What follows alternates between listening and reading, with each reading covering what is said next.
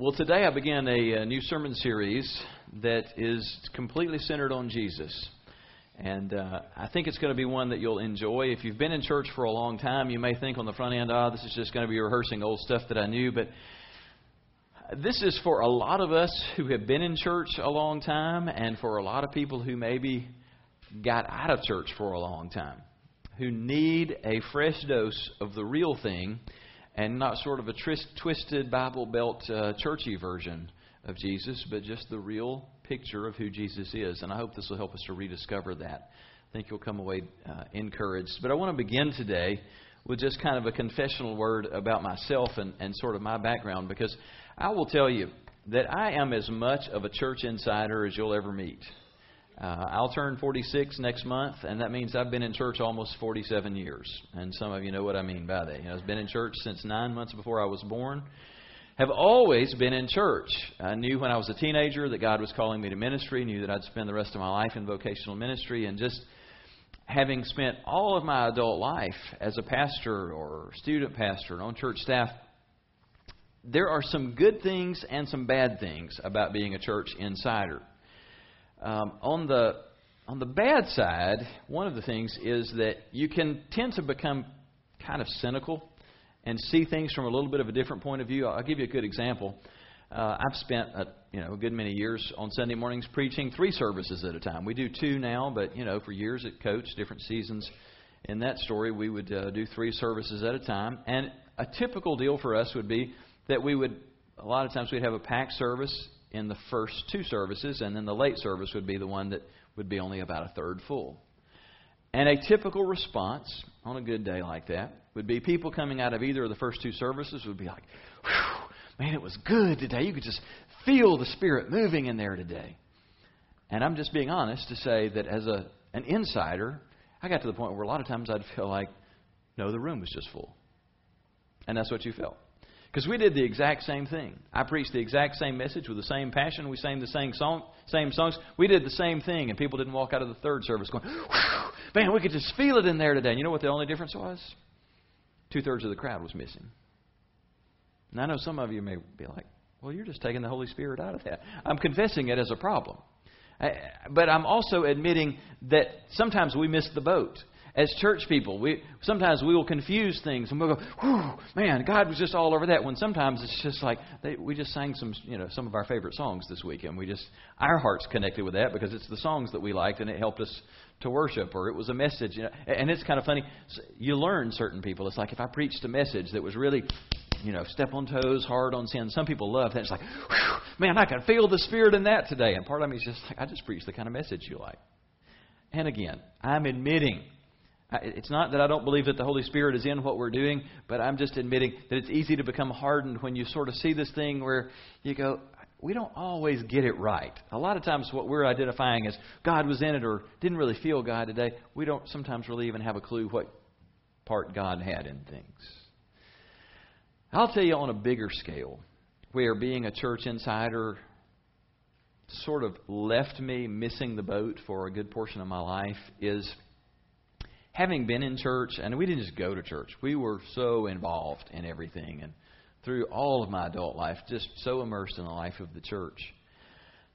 I really got to a point, beginning even as a child and in middle school and high school, where I feel like in a lot of ways I boiled down everything in the Christian experience and in the church experience to one gigantic game of Jesus Says. How many of you know what it was like as a child to play Simon Says. You remember that game? You know. Simon says, take three steps forward. Simon says, take two bunny hops backward. Simon says, raise your hand. Put your hand out. Uh, Simon didn't say. You know that game. Well, like lots of other church people, I learned to turn this whole thing into a gigantic game of Jesus says. Jesus says, jump. Jesus says, read your Bible. Jesus says, say your prayers. Jesus says, go to church. Jesus says, don't go to rated R movies. Jesus says, don't listen to secular music. Jesus says, tithe. It's just Jesus says, Jesus says, Jesus says. And it's like it all becomes a big game. And here's the really scary thing I got good at this game. I got way better than most at this game. And as I began to get older, later middle school, high school, college age, I observed that most of my peers quit playing this game. I mean, those of us that grew up in church together, it, it looked like we were all playing Jesus Says pretty well as kids. But there comes a time when most of your peers don't want to play Jesus Says anymore. I didn't like that. And so my response was, I judge the daylights out of those people. I'm thinking inside, though I'm not saying it out loud, you're not really a Christian because you don't play Jesus Says anymore. You're not doing any of the stuff that Jesus says. And all the stuff Jesus says not to do, you're doing it. There's a part of me that's judging them like crazy, and yet there's a part of me that deep down inside, completely silently, is kind of envying them. It's like, that looks sort of fun. I mean, when you quit playing Jesus says there's no rules to have to follow. You can still go to the movie even though it's rated R. You can listen to any radio station you want to. You just you don't have to do all this stuff. So I, I've sort of got this whole conflict going on inside because there's a part of me that's mad that it's like you're supposed to be playing a game. You show up for church on Sunday, and that's all you do. You never play Jesus Says during the week. And I don't like that. You're supposed to be better than that. Besides, I'm not crazy about following these rules either. If I got to be miserable, you should be miserable with me. Anybody ever feel that way? Ever anybody ever play a game of Jesus Says for a bit? Well, the reality is a lot of us who've been in church for very long, we've experienced some Jesus Says. And if the truth be told, some of you, some of you listening, watching online, may have had a long season in your life where you bailed on church, where you totally bailed on the whole Jesus says experience because you got around people who lived like that. Religious folks, and they had their own rule list. And whether you completely walked away and didn't have anything to do with church or Christianity, or it may just be that in your heart you walked away, but we live in the Bible Belt, so you kept up the appearance by still coming to church some. But in reality, just in some significant way, there was a falling away, there was a walking away. And it may very well have been because the version of Christianity that you were around for a good season was one that was full of do, do, do, do, don't, don't, don't, don't, don't, all those lists. And you got so fed up with that that you just quit. And if that's your story, can I just tell you, I don't blame you. I don't blame you a bit. Jesus says, stinks. It's a lousy game. And it's a terrible substitute for the real thing. This next several weeks, we're going to do our best to rediscover the real thing. And it doesn't look anything like Jesus says the game. I know this is hard to do, but it actually is so fun and refreshing to do. But if if today we could peel away everything that we've ever known about Jesus, about church, and about the Christian experience, that, that would be very difficult to do. But if you had the ability to just press a button, erase, and it's all gone, we just could come tabula rasa, just blank slate and, to, and this morning, just begin to read the Gospels knowing nothing of Jesus, Christianity, or the church. Wouldn't that be refreshing? I promise you it would. Can I tell you what you'd discover if you could just start with a clean slate and do that? You wouldn't find anything resembling the game Jesus says. What you would find is Jesus showing up, revealing God to us, and everything about it is completely relational. It's what's so incredibly winsome, inviting, and fun about it. It's totally relational. You find Jesus showing up, revealing the Father to us. And he did this a bunch of different ways, but there were like three primary metaphors that he used to reveal the Father to us. The, the first one I've already alluded to it is the relationship of a father with his child. And he was saying, God is Father. And he's not like some reflection of your daddy. He is truly the Father. You may have had a good dad, a mediocre dad, a terrible dad. Don't worry about it. Because that's not what we're talking about. We're talking about God being a Father who truly does protect and provide, instruct and correct. And He's, he's truly what a daddy's supposed to be. You want to know what God is like? God is like the never ending, never ebbing love of a dad for his child. And the second metaphor that he used is he said, it's like a, a vine and its branches. I'm the vine, you're the branches. And the branches have to be just so tied into the vine because all of their strength, everything comes from the vine. And when they just simply abide in the vine, when they just stay attached and draw from the vine, they'll naturally bear fruit and, and they'll, you know, they'll be alike. And, you know, again, it's just a picture for us, totally relational. It's not that I'm going to stick you out there in the world and you be good and you try and bear fruit and accomplish some good things. No, it's all about, no, just press in, abide in, enjoy this relationship, and there will be so many good things poured into you, and there will just be fruit that will naturally come out of the fact that you just abided in the vine. And then the third one is uh, that of a shepherd and sheep. And I realize that's kind of a bad example for us because we don't, you know, we don't get sheep. We don't know sheep around here. But they did in Jesus' day, so he talked about it all the time. And he said, you know, I'm the good shepherd and you're the sheep, and a lot of stuff that they would naturally get. You know, sheep, they don't understand a lot, they don't know a lot. Pretty much all you need for a sheep to learn is to listen to the shepherd and follow the shepherd. The shepherd's going to keep you in a safe place. He's going to lead you to food. He's going to lead you to drink. He's going to make sure you're protected and taken care of. You don't have to learn to be a brave sheep. You don't have to learn to be a sheep that scares off wolves. Wolves aren't scared of sheep. They're scared of shepherds. So just stay near the shepherd, learn his voice, and that's what Jesus taught. You know, I am the good shepherd. My sheep know me. They know my voice. They follow me. Everything in all of this can be summed up in that one term, can it? It's this incredibly relational thing. And it doesn't look anything like the game of Jesus is. I just want to tell you if along the way you ever bought into anything that was more than that or less than that, you missed the boat. You may have been like me. I was a Christian I was just a Christian who had bought into something that was other than that. Something that was other than this completely relational thing. And at the heart of this all is one invitation. It's the one invitation Jesus gave wherever he went. It was so simple. It was just the invitation come follow me. Just come follow. Be with me, connect with me, Learn from me. Let me pour into you.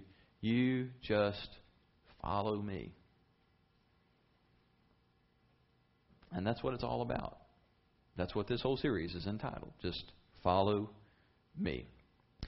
Well, of all the different people and circumstances where Jesus issued that invitation, it's part of what's so beautiful is whoever he encountered, rich or poor, same invitation. Learned, totally unschooled, follow me. People who were good, bad, didn't matter. Just come follow me. Well, one of the best stories that we have, where this is the heart, the, the core message of that story, is recorded by Matthew. And part of what's cool about this is it's Matthew telling his own story. It's like Jesus, Matthew can't tell the Jesus story without describing the day that Jesus first comes upon Matthew. And so if you've got your Bibles and want to read along there, it's in Matthew chapter 9. If not, just pull out the outline that hopefully you were given when you walked in the door. We're going to begin in Matthew uh, chapter 9, verse 9, where Matthew says, As Jesus went on from there, he saw a man named Matthew sitting at the tax collector's booth. Follow me, he told him. And Matthew got up and followed him. Now, first of all, in setting the stage, I, I need to not just assume that when he says tax collector that that really registers for us because I think if you don't maybe aren't real familiar with the setting in that time, it might be easy to go tax collector, or that'd be like IRS agent today. No, it really wouldn't. It's not. The way they looked at a tax collector wasn't. I mean, you may not be crazy about the IRS. I assure you, you don't feel about the IRS the way that we do about how they felt about tax collectors. The closest equivalent that we could come up with today might be the 22 year old long haired guy that hangs out behind the gas station selling drugs to kids, but that probably doesn't quite get us there probably it's more like the person who's a sex offender or you know who's a pedophile. And, and I'm not saying this to put down people who've got drug issues or sexual issues. I'm just saying if you want to visualize, you know, what kinds of people we look at today and go, ooh, not looking for them to be my inner circle of friends. Okay, would you agree those people are going to be pretty far down the list? You know, the average person is going to go, oh, if you're dealing drugs or if you're hurting children or whatever, you know, th- then we're not sure we'd want you in the circle. All right, that's the kind of way that they would have identified or tried not to identify with a tax collector. people that they were not looking to be around. And the reason that they were so despised is understand that in Jesus' day, Israel was an occupied territory. They were under Roman rule. They did not want to be under Roman rule. They were a conquered people. And as a result of that, you know, they were already impoverished, but they were taxed like crazy. I mean, they, they had to pay more taxes than you can imagine. They had to pay poll tax, uh, port tax, crossroads tax, bridge tax, property tax, income tax, wine tax, food tax. I mean, they taxed everything that you can think of. Well, Rome didn't want to have to fool with actually collecting taxes, so the way that they did it was pretty ingenious. They were able to kind of take in money on two sides. They would mortgage out, uh, not mortgage, auction out the the right to tax uh, local areas, particular regions uh, that they were in control of. And so wealthy people in Rome would bid in these auctions on the right to tax a particular group of people. And the reason they would bid on that is because it was so incredibly lucrative. So a wealthy person would win the bid to tax Palestine. And then what they would do is they would travel to that region and then they would hire a bunch of locals, a bunch of Jews in Palestine who would actually be their men to go in and then actually levy the taxes. And the reason this worked is because they had the Roman government behind them. So the Roman soldiers were the muscle to enforce this. And the way that Rome managed this was they just said, we want this much tax. Now, you who won the auction, you get to keep as much beyond that as you want to, and then the guys that you hire to actually collect the taxes, they can tax at whatever level they want to because they then get to take, keep everything else that's left. So you can just imagine. They made lots of money. So when the guys who won these auctions would go in and they would pick out local Jews to collect this money, what they were asking them to do was the unthinkable. They were asking them to side with the opposition. I mean, it's a little bit like saying, hey, would you be willing to spend a part of your income you know, supporting Al Qaeda. I mean, you know, they're, they're a group. They've, they've got to feed themselves. And so, would you be willing to, to help to, you know, help us to funnel some money to them? In fact, would you help us to go solicit funds from the people that you know to funnel money to Al Qaeda? And we're like, are, are you kidding? Nobody in their right mind would do that. That's how despised they were. The Jews in Jesus' day would have despised Rome and their oppression like we would think about Al Qaeda or anybody else who would want to do harm to our country. And the thought of funding that would be sickening. Well, that's what tax collectors are doing. They are helping to fund the hated opposition, and they were willing to do that because they just got a lot of money out of the deal. Are you beginning to feel how much they're hated? All right, that's who Matthew is. He is tax collector. Everybody, we don't like tax collectors. So Jesus and his band come up on Matthew. Now, understand, there, there is no group of 12 at this point. He doesn't have the apostles yet. He just has this mixed band of men and women who are following him around. There's really two groups of people who are following Jesus. There are those who like what they've seen and heard, who are attracted to Jesus, and they're hanging with him and traveling with him because they really want to connect with him. And then there's a second group that's following from just a little bit of a distance, and they're the religious crowd who don't like Jesus. They don't like his message. They're highly skeptical of him, and they are there to keep tabs on him. They are the Pharisees. And so the inner circle that are hanging with Jesus, they come upon Matthew. He's in this little port uh, community, probably collecting port tax. He's at the tax collector's booth. And Jesus comes up to him, and he just has one simple message Hey, Matthew, I want you to drop everything you're doing and come follow me. I want to be clear here. Jesus is a rabbi. So he's not inviting Matthew to lunch. He's not inviting him for a picnic or to spend the afternoon together. This is the formal invitation that a rabbi would give that is saying, I want you to come and learn from me. I want you to really spend time with me. I want to invest in you. We're going to really be together. This is the invitation to do that. Now, can you imagine in that moment what the inner circle that have been hanging with Jesus are thinking. I mean, you know, Peter is one of that, that group at this point. Peter never keeps his mouth shut. So I read a passage like this, and my brain immediately tries to flesh this out. Okay, what did this really look like? What all's going on while Jesus is just going, oh, Matthew, tax collector. I would really like for you to just come and stay with me and be a part of my group and us really have some time together. I can just picture Peter and the others going, Whoa, dude, time out. Do you not get it? Tax collector. If he follows you, that means he's with us. And that's a problem because we are not with him. We don't want to be with him. Can't you just picture the Pharisees? They're watching this from just, you know, probably a few steps away going, Does he not understand who he's talking with? He's actually talking with a tax collector. The tax collectors were completely left outside of the religious system. They could not come to the temple. They did not participate in the sacrifices. They were totally on the outside. And the Pharisees have got to be going, What is he thinking? Tax collectors cannot be included. Why would he ask a tax collector to be a part of this thing? And to, to just look at what Jesus did do. I mean, think about what Jesus could have said at that moment. I mean, what do you say if you're Jesus in that moment? I mean, I'd be tempted to go, So, Matthew, I bet your mom's really proud of what you've done with your life so far. Or, you know, at, at the very least, that he might go, Look, Matthew, I've been thinking about inviting you to join us, but I just want to be clear about some things. There is some junk you have got to give up. There are some allegiances you've got to break. And there's some new stuff you're going to have to start doing. And I want to know if you're serious about this, if you're willing to commit on the front end. Are you ready to buy in, dude? He doesn't say any of that. He just says, I want you to come be with me. I want you to follow me. That's it.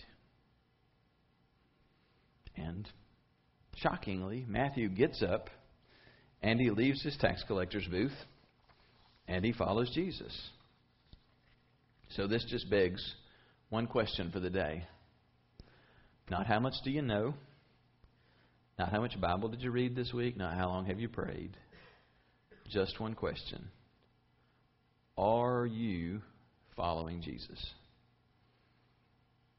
Are you daily, actively seeking to know and follow Jesus? This is the heart question of the faith. If it sounds too simple, you're in good company it had to sound too simple to everybody around Jesus. I mean, don't you know they're wanting to scream? It can't be that easy. He's a stinking tax collector. It can't just be as simple as come on and join us. And yet, Jesus made it that simple. And it's still how simple he makes it today. And then Matthew adds this wonderful detail. Verse 10. While Jesus was having dinner at Matthew's house, Many tax collectors and sinners came and ate with him and his disciples. Oh, that's so good. I mean, it's already bad enough. Jesus, you just asked the dude to walk around with us, and he's probably going to wind up eating with us. That's bad enough. But then Jesus is like, Our first order of business is uh, Matthew, what you got going on right now? Uh, well, uh, I was actually having a party tonight, and uh, a lot of my tax collector friends and some of their friends were coming. And great, we'd like to come. Can't you hear Peter and the others at this point? Are you kidding me?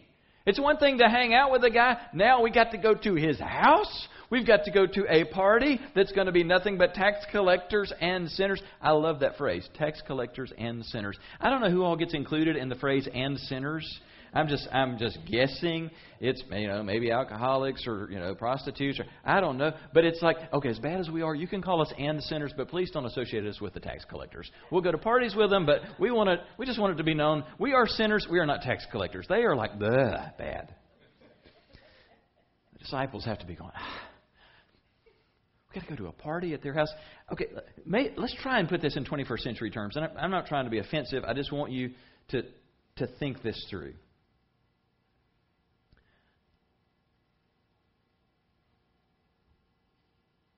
If Jesus is leading us today and we're walking around and he comes upon somebody who is openly gay and they're not hiding that fact and he just immediately goes, Oh, I want you to follow me.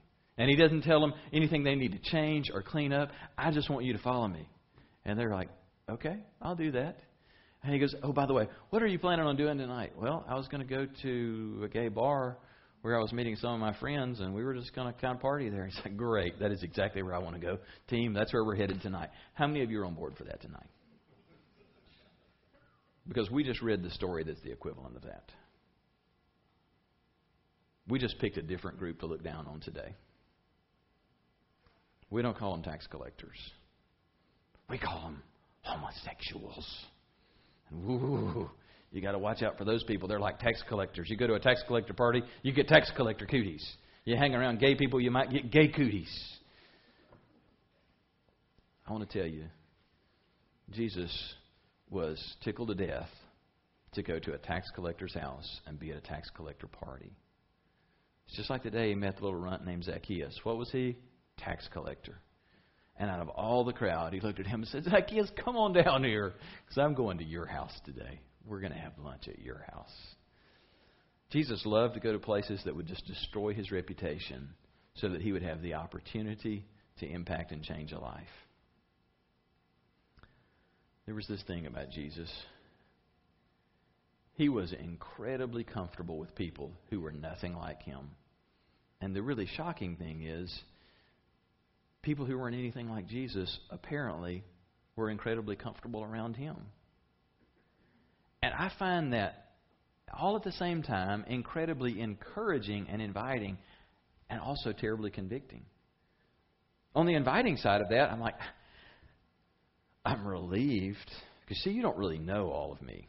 Just like I don't know all of you. We all keep certain things hidden from each other. Because if we let it all out there, we'd be afraid to hang around one another. Because you see, there's a tax collector in all of us. There's some pretty gross, ugly stuff hidden in everyone. I know we cleaned up pretty good for church today, but it's the truth. We, we've all got some pretty jacked up stuff on the inside. We're going to keep that hidden from each other today because we might not all get together next week if we knew all that. We might not be able to handle that. So I'm really glad that broken people felt so comfortable with Jesus, but I'm really concerned. I'm not sure that I make broken people feel comfortable around me. That worries me. Because when you're an insider, you can get to the point that you're just used to being with insiders. You're just used to being with people who look like you. I mean, stop and look around the room right now for a moment. Just go, go ahead. Look around the room. Okay, don't answer out loud. But do you see some similarities? It doesn't take a genius. We look pretty much alike in this room. Now, the truth is, we're broken people. We're broken people who need Jesus. But I mean, Jesus reached out beyond the lines of people who looked like him. And he made those people feel so at home when they were around him. And I, I want to say to those of us in the room, and particularly probably to some people who are watching and listening online, some who have had some bad experiences along the way. And maybe in your heart you feel like an outsider looking in. I just want to tell you if anywhere along the way you've ever felt anything other than love, acceptance, warmth from us, I just want to tell you it is not our Savior's fault. It is not His fault at all. It's our fault. Because I promise you, Jesus would have looked at you in the middle of your struggles and your failures, and he would have only loved you. And some of you, some of us in the church, got something other than that. And I'm sorry for that. If you've been through that, I'm sorry for you. I've been through that. But I just want to tell you that doesn't represent Jesus. Because Jesus looked at what looked like the worst of the worst and said, Boy, I want to be with you. I want to go to your house. I want to go to your party. He had that capacity to see the whole of a person, to know the depth of their sin, and to still love them. And I can promise you this today. If Jesus were here in the flesh, and he looked at you and he knew all of your sin, he would love you. If he looked at you and he even knew your hidden thoughts that would totally weird you out for anybody to ever know about, he would still love you. That is such good news. That's the real Jesus. That's not the pretend Jesus version. That's the real Jesus. Well, Jesus' choice of Matthew had to be incredibly confusing for the Pharisees who were wondering, why? I mean, we're good people. We're the ones in the robes. We've got the scripture strapped to our heads. We are professional holy men. Why would he not pick any of us and he picks the tax collector? Jesus gets that they're questioning this. He has an answer. Verses 11 and 12. When the Pharisees saw this, they asked Jesus' disciples, Why does your teacher eat with tax collectors and sinners?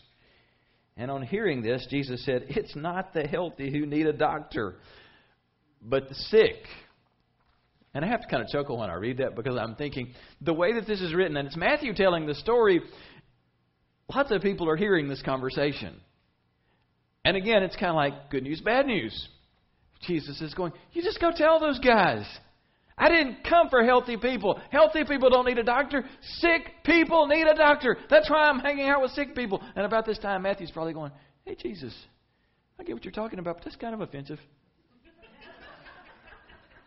like, I am pretty certain you just called us sick people. And can't you just picture Jesus? I mean, who is the picture of grace and truth? Going, come on, Matthew, dude. I love you. I mean, I came to your party, but I mean, you got to get it. You're you're a tax collector. You're pretty sick. Matthew's probably going, huh. oh yeah, that's right. We are sick. High five. Let's go on with the party. Because you got to be right. I mean, yeah, we're pretty sick. If Jesus looks at us today, He loves us. He loves you. But He's also just making the point. You know, if you're going to connect with me and follow me and be close to me, you got to be in touch with your own sickness. I came for the sick. You're not going to really be a part of me unless you realize how sick you are. Can we just agree? We are some sick people. I mean, at the very least, as moms and dads, I mean, think about it. We don't even follow our own rules, do we? Do we? I mean, as dads, think about the things that we're so concerned about for our sons and for our daughters. We want to make sure you don't ever do this, you don't ever play with this, and you don't ever drive this way, and you don't ever, and, and you don't even pay attention to your own rules. You don't even do the things that you expect your kids to do. As a boss, the things that you require of your employees, you fully expect them to do, and you don't even follow your own rules. And if there's a God, and He has a standard, and Jesus is it, you flat out know you don't measure up to God's standards. You don't need a preacher to tell you that, do you? I don't need somebody else to tell me that. The guy I shave with every morning, just looking at him is a reminder. I don't measure up. I am sick. But the good news in that, in that is that Jesus came for the sick. And I can't help but imagine that uh, as James is, you know, one of the disciples, is heading out to deliver Jesus' message to the Pharisees, it's like Jesus stops and goes, Wait, wait, wait, wait, wait, wait. There's one more thing I want you to tell the religious crowd outside. And he gives them verse 13. Add this to him. But go and learn what this means. I desire mercy, not sacrifice. For I haven't come to call the righteous, but sinners. Oh, it is like Jesus has got an open wound and he just poured some salt in it with the Pharisees. It is so incredibly offensive what he is saying now because, again, he's sending a message back out to the most religious people on the planet. These guys spend their full time energy being good memorizing the scripture. We know the Bible like nobody else knows it. We are so committed to it, we tie it to our foreheads. We are God's people.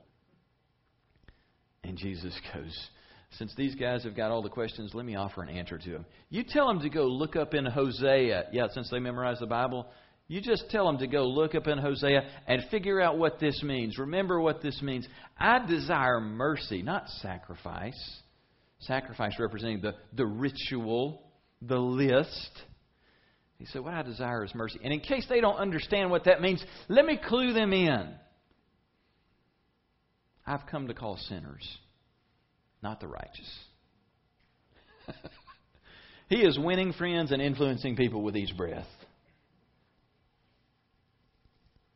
Jesus is saying, I have come to call people who don't believe right or behave right. Don't miss that. That's the heart of what he's saying. I have come for the people who don't believe the right stuff and who don't behave the right way. Now, church, we've got to really guard against this. Because when gravity sets in, it's human nature that over time, a church becomes a group of people who look more and more alike and they get together around these two basic things. We believe the same stuff, and we behave the right way. Now, I'm not saying that doctrine doesn't matter, it certainly does. But we dare not ever become a church that's just a bunch of people who believe right and behave right. Because I'll promise you this the day that that becomes who we are, we'll be one of those groups that gets together in a holy huddle and wonders why it is that we are on the outside looking in at others who experience the presence of Jesus, and we're wondering why he's not in our presence. I mean, can I just remind you of a terrible reality that's happening right now? It's 11:34.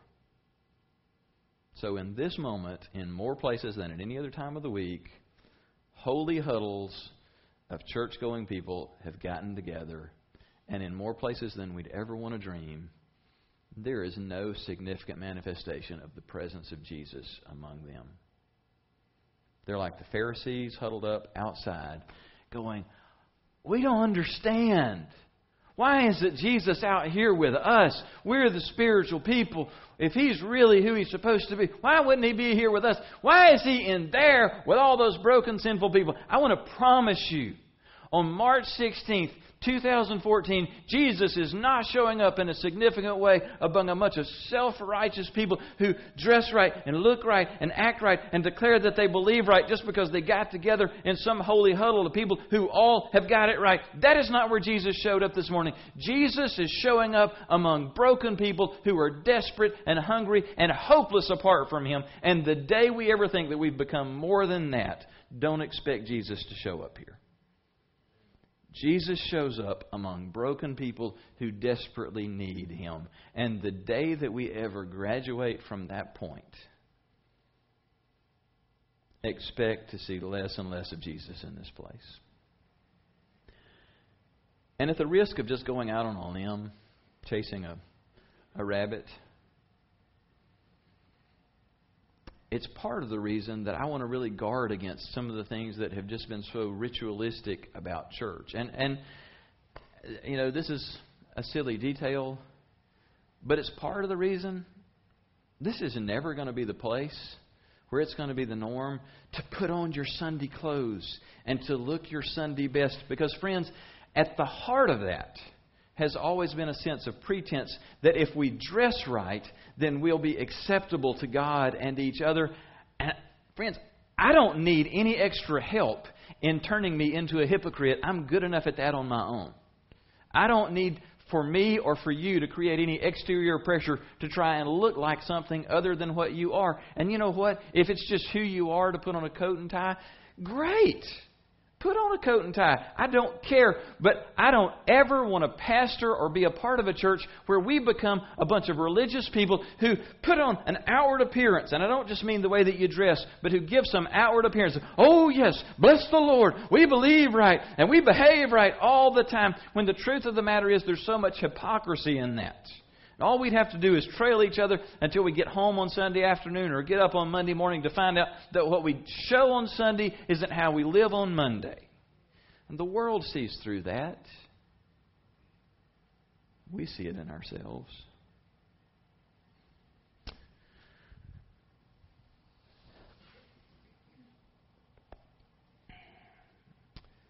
The message of the Pharisees was you change and you can join us. And the message of Jesus was just join us.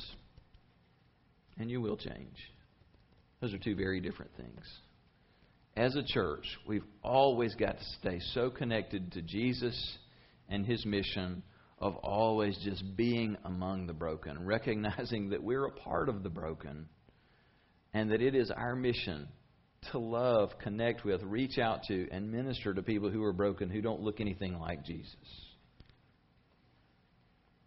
Jesus' message to Matthew was a very simple one. I'm not asking you to do anything other than get up and follow me.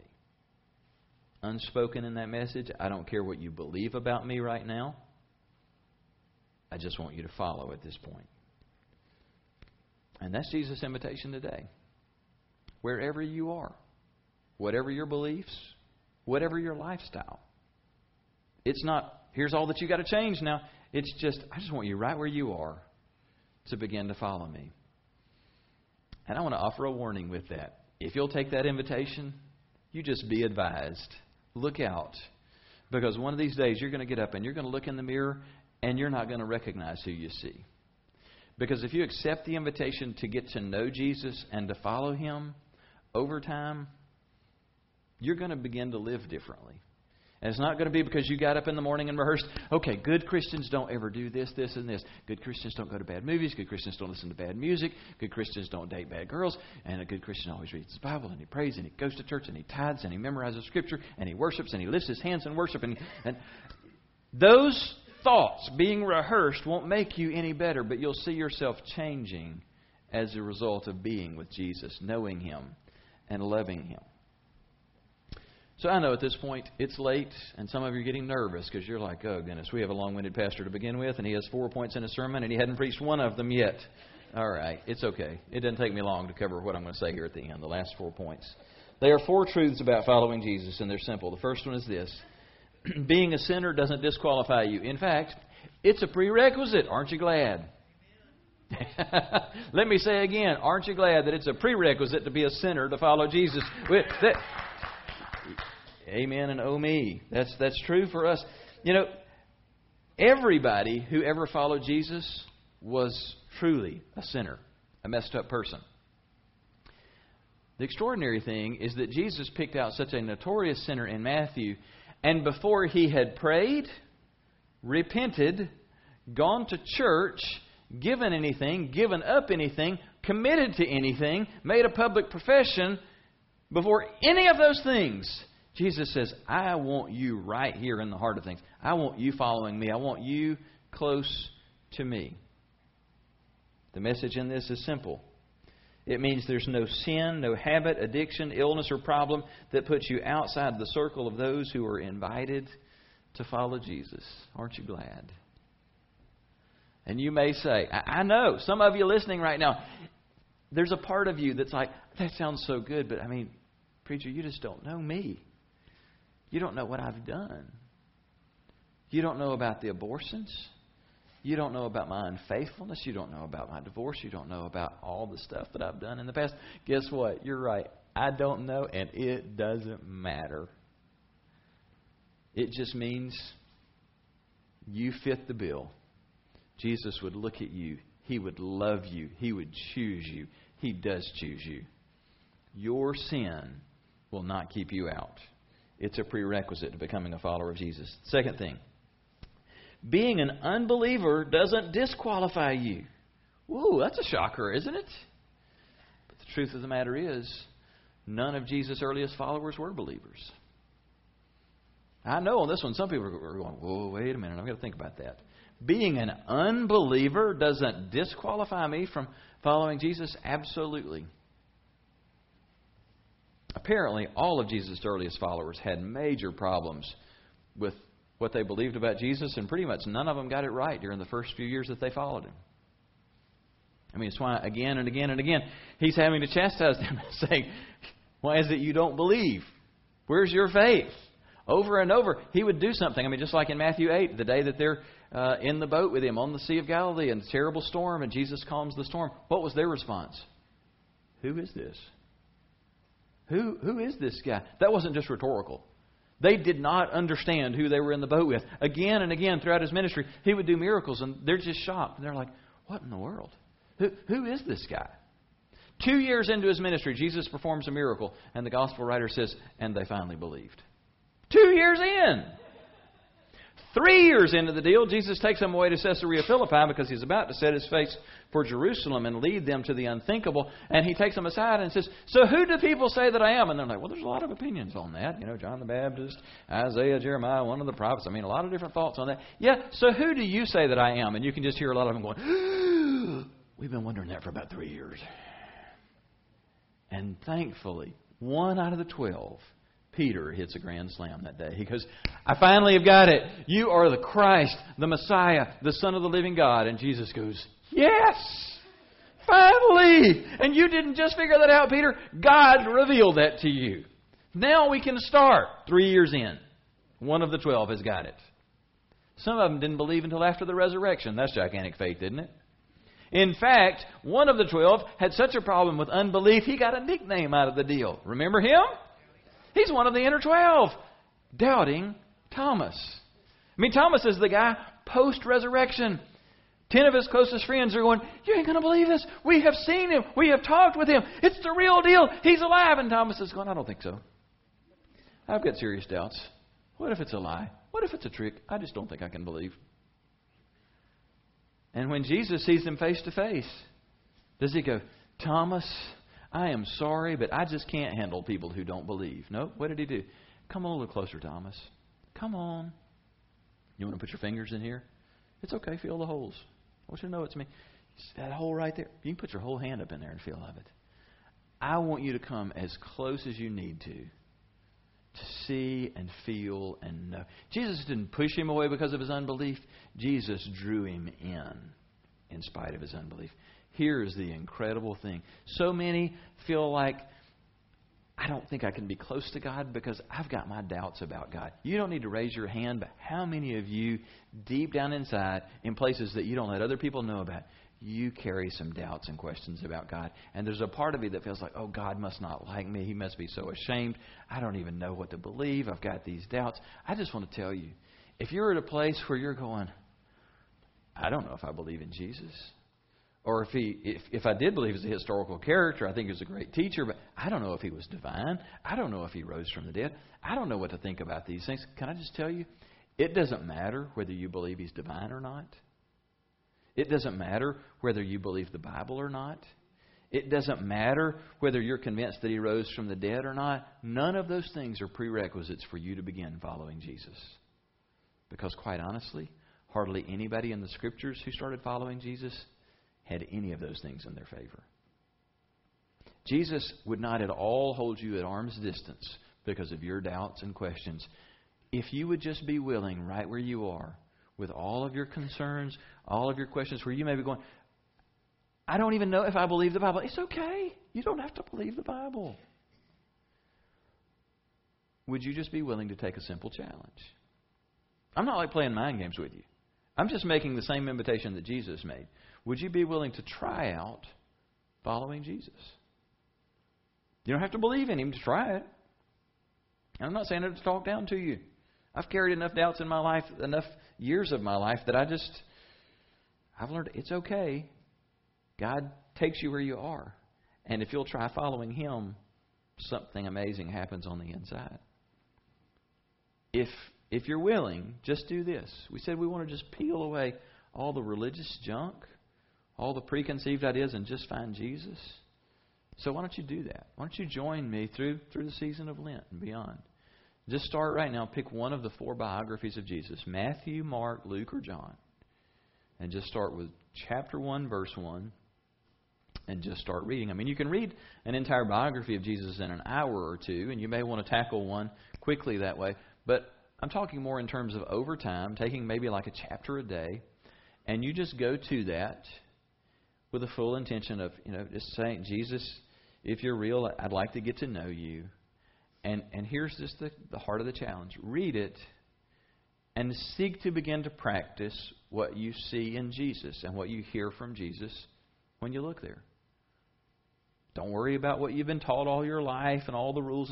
Lay that aside I just want to meet Jesus and follow him. And let me just say, I get it. Some of what Jesus is going to say is going to blow your doors off. Some of it's going to be stuff you never heard in church before. I'll guarantee you that. Because there's stuff pastors won't touch that Jesus said. Just try and do what he says. And I know for some, it'll overwhelm you just to go, oh, seriously? Especially if you start in Matthew. You're going to get to about the end of Matthew 5 and be going, woo how am I supposed to do all of it? It's okay.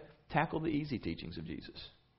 You just begin to do what you can to get to know Jesus and follow him and watch what happens. Don't worry about how much you believe or don't believe. You just try that. Does that sound like a fair experiment? This is the invitation of Jesus. Just come, get to know me, learn from me, and watch to see what happens. The third thing about following Jesus. The invitation to follow is an invitation to relationship. It's not an invitation to the Ten Commandments. It's not an invitation to a new rule list. I mean, think about it this way. A lot of you are married or have been married. If you had to choose a partner for life, a marriage partner for life, which of these two would you be more inclined to choose? If, you know, contestant number one says, I have read the book of marriage and I know all the rules of married life. And I am committed. I will obey all the rules of marriage for as long as I live, and you can count on that. I'll never break the rules. I expect the same from you. Or contestant number two, who says, Look, I'm not going to always get it right. In fact, I can tell you, sometimes I'm going to break the rules. Sometimes I'm not going to make the bed. Sometimes the house isn't going to be clean. Sometimes I'm not going to, you know, have a great attitude. Sometimes I'm going to be a bad mood. But I can promise you this I will love you. And I will seek to love you more the longer that I'm with you. And I will seek to let love drive the relationship. But I'm going to break the rules sometimes. I'm going to mess up. Is there anybody in the room who would choose option one as your partner? Well, y'all are just like the first service crowd. What's wrong with you? Nobody wants option one. Nobody wants the rule keeper. Everybody wants person number two. Why? Because we get it. Relationships are not about rules. And in fact, lists of rules don't make for a good relationship. Some of you have tried it, haven't you? Yeah, some of you right now are like wanting to punch your spouse. Like, yeah, thanks for your list on the refrigerator. All the rules that we're supposed to live by. It, it doesn't work, does it? Relationships are about love and how love transforms the way that we relate to each other. So, what Jesus knows is that if you begin loving Him, getting to know Him, you're going to love Him, and as you love Him, it will change. It'll change how you live. It'll change how you think. And it won't be because you got up in the morning and you rehearsed all the do's and all the don'ts, and then you really stayed focused on that all day long. No, it's going to be because the better you got to know Jesus, the more you just wanted to be with Him and wanted to be like Him and wanted to live a life that would be pleasing to Him. What we're discovering is essentially what Paul was talking about in Romans 2 4 when he says that God's kindness is intended to lead you to repentance. Such a radically refreshing thought. That it's not rules and it's not fear that lead us to become a different kind of people. I think I spent a lot of my life believing that fear was a big part of it. You know, pretty much that idea. God's holy and He's ticked off, and one of these days He's going to let you have it for every time you've screwed up.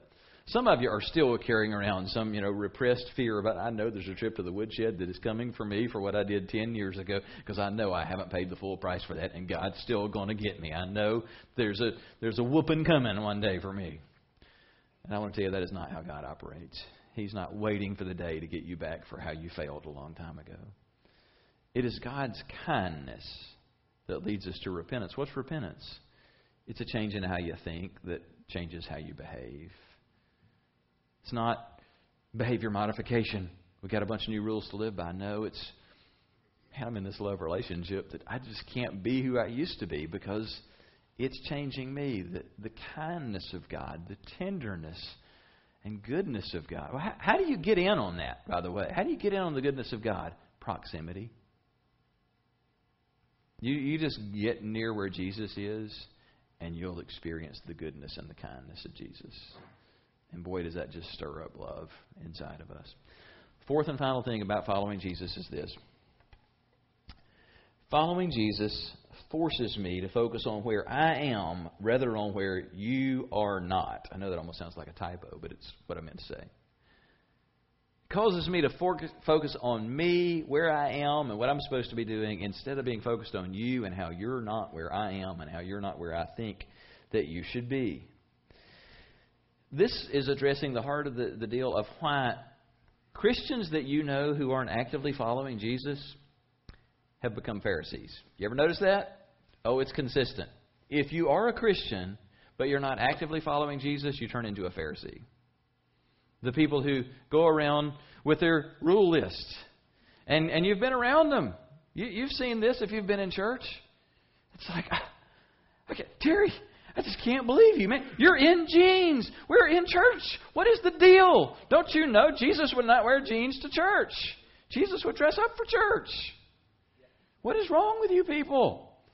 Singing these choruses on a screen. Don't you know Jesus uses the Baptist hymnal? The 1975 edition was his favorite.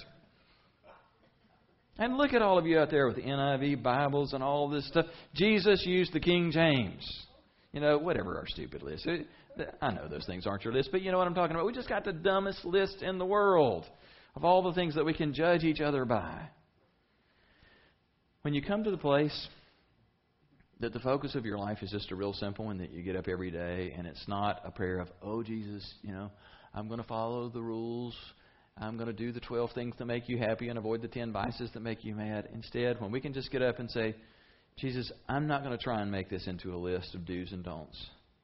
I just want to do one thing today. I just want to follow you. I want to know you. I want to hear your voice. I want to live close to you. I want to do the things that you lead me into today. And that is it. It is so liberating. It's so life giving. It's so relational and alive. And it's so different from what I turned it into when I was growing up. Can say this church going Christians who stop actively following Jesus will usually spend much of their time evaluating and judging others. The more conscious I am of the work that God has yet to do in me, the less critical I am of what God has yet to do in you. Don't you know that's the truth? When I can become fully focused on just the thing of, I'm trying to follow Jesus today. And that's a bit of a challenge because He's an invisible God for me. I don't see Him with my eyes. And so I'm learning this whole challenge of hearing His voice, which is not an audible voice most of the time. I'm trying to follow an invisible God. And, and He has a call on my life, and He has a plan for me today. And when I'm busy trying to follow that, I just don't even have time to worry about Terry and what he's wearing over here, and you know what anybody else is giving to God, or how much time they've read their Bible, or what kind of movie they've gone to. I don't care. I don't care for a couple of reasons. One, the closer I get to Jesus, the more I am in touch with my own brokenness and my own sin, and I'm like, I don't have any room to judge anybody. And the more I'm consumed with wanting to follow Jesus, the more I'm just like, how I follow Jesus isn't going to be the same way John Beck follows Jesus. I mean, we'll have some things in common, but God's got a different path for John than He has for me. I, John doesn't need to be where I am because he's following Jesus, doing some other stuff from what I'm doing. So I don't need to judge where John is not. I just need to be consumed with where I am in relation to what Jesus has for me, which brings us back to the one core question in life, and that is Am I following Jesus?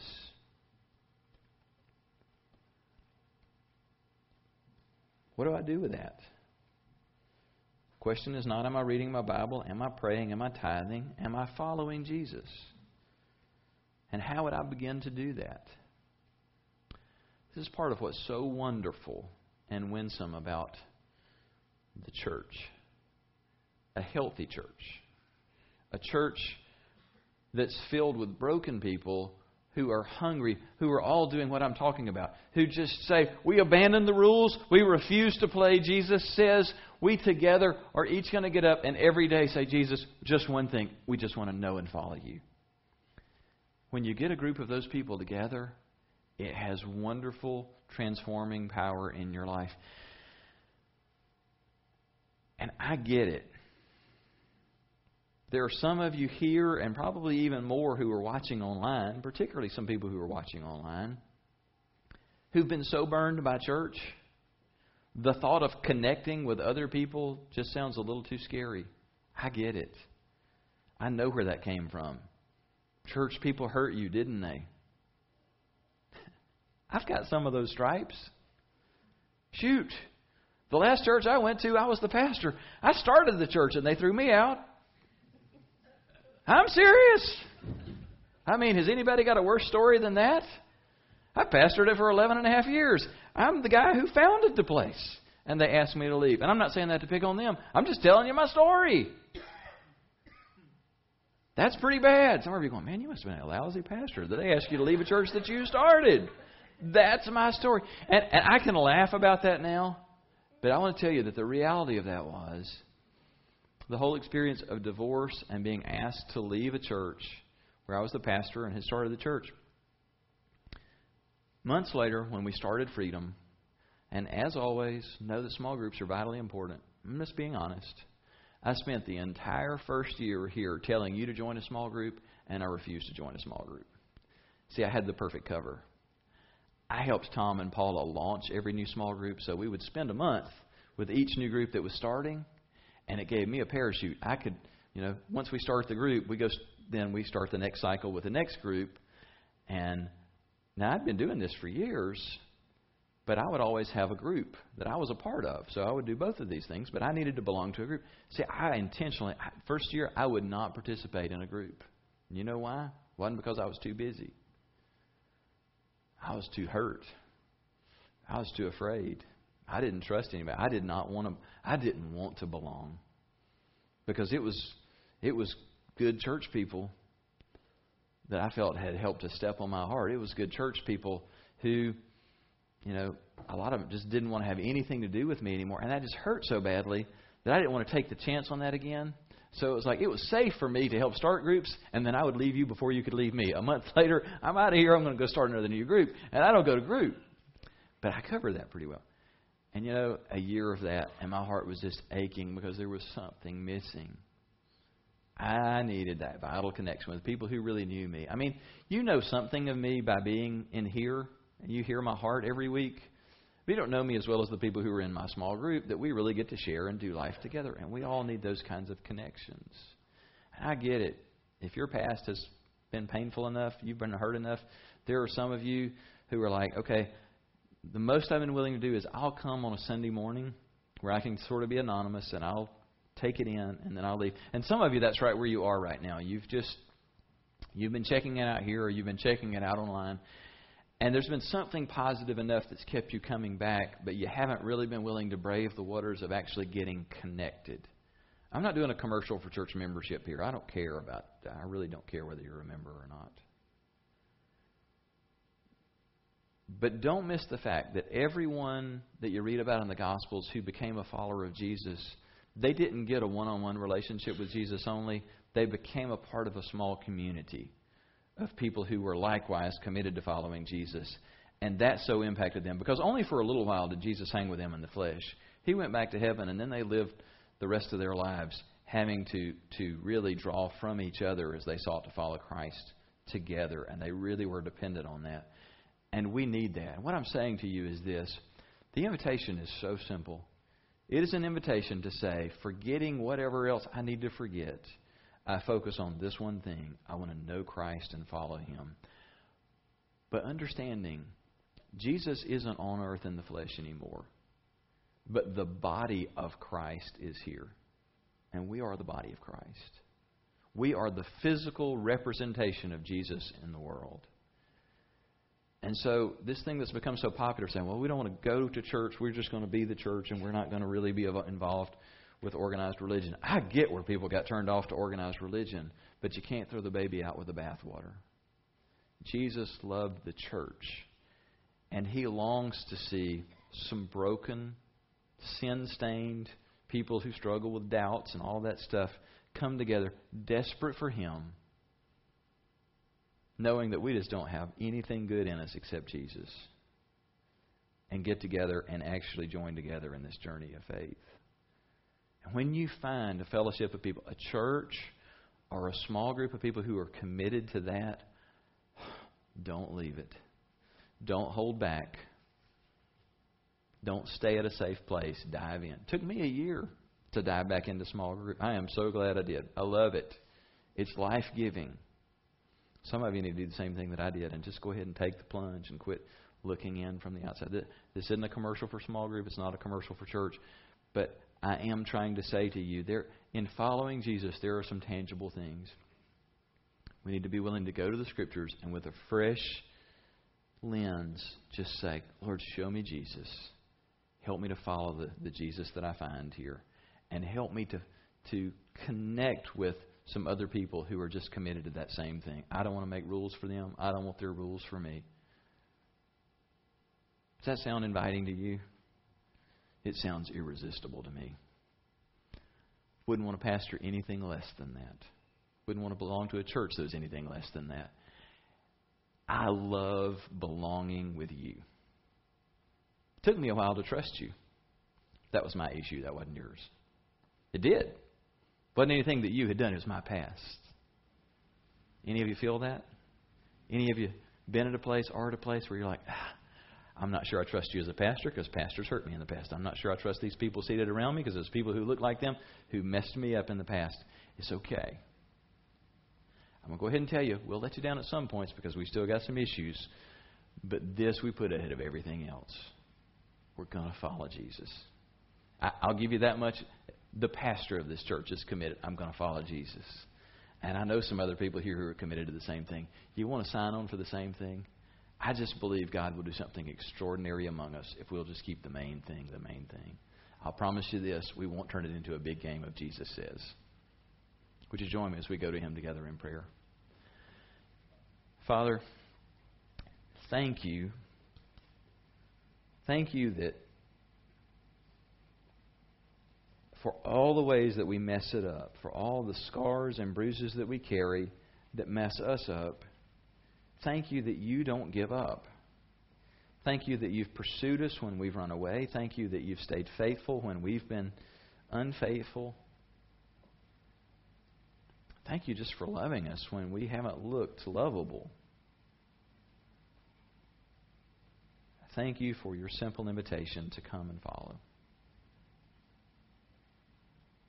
I just want to ask you, simple and straightforward way, how many of you would say today, and, and I don't want anybody else looking around, we're not keeping score. I'm just asking you, really, this is your response to God, but how many of you would say, boy, I am in need of a fresh start of just getting to know Jesus and following Him? I need some things stripped away. I just want to start over following Jesus. Would you just raise your hand? I'm the first one. I am right there with you. Lord, you see our hands and you know our hearts. I don't have anything to offer these folks other than you. Would you help us, every one of us in our individual circumstances, to press in and truly get to know you, Jesus? Would you put a hunger in us for the Scriptures? And would you just begin to help us fall in love with who you are? Lord, by your grace, would you strip away our scars and scabs and, and all of the baggage that's been attached to church and, and faith? And would you help us to rediscover you? We thank you for that. Thank you for your love. And we pray these things in Jesus' name. Amen.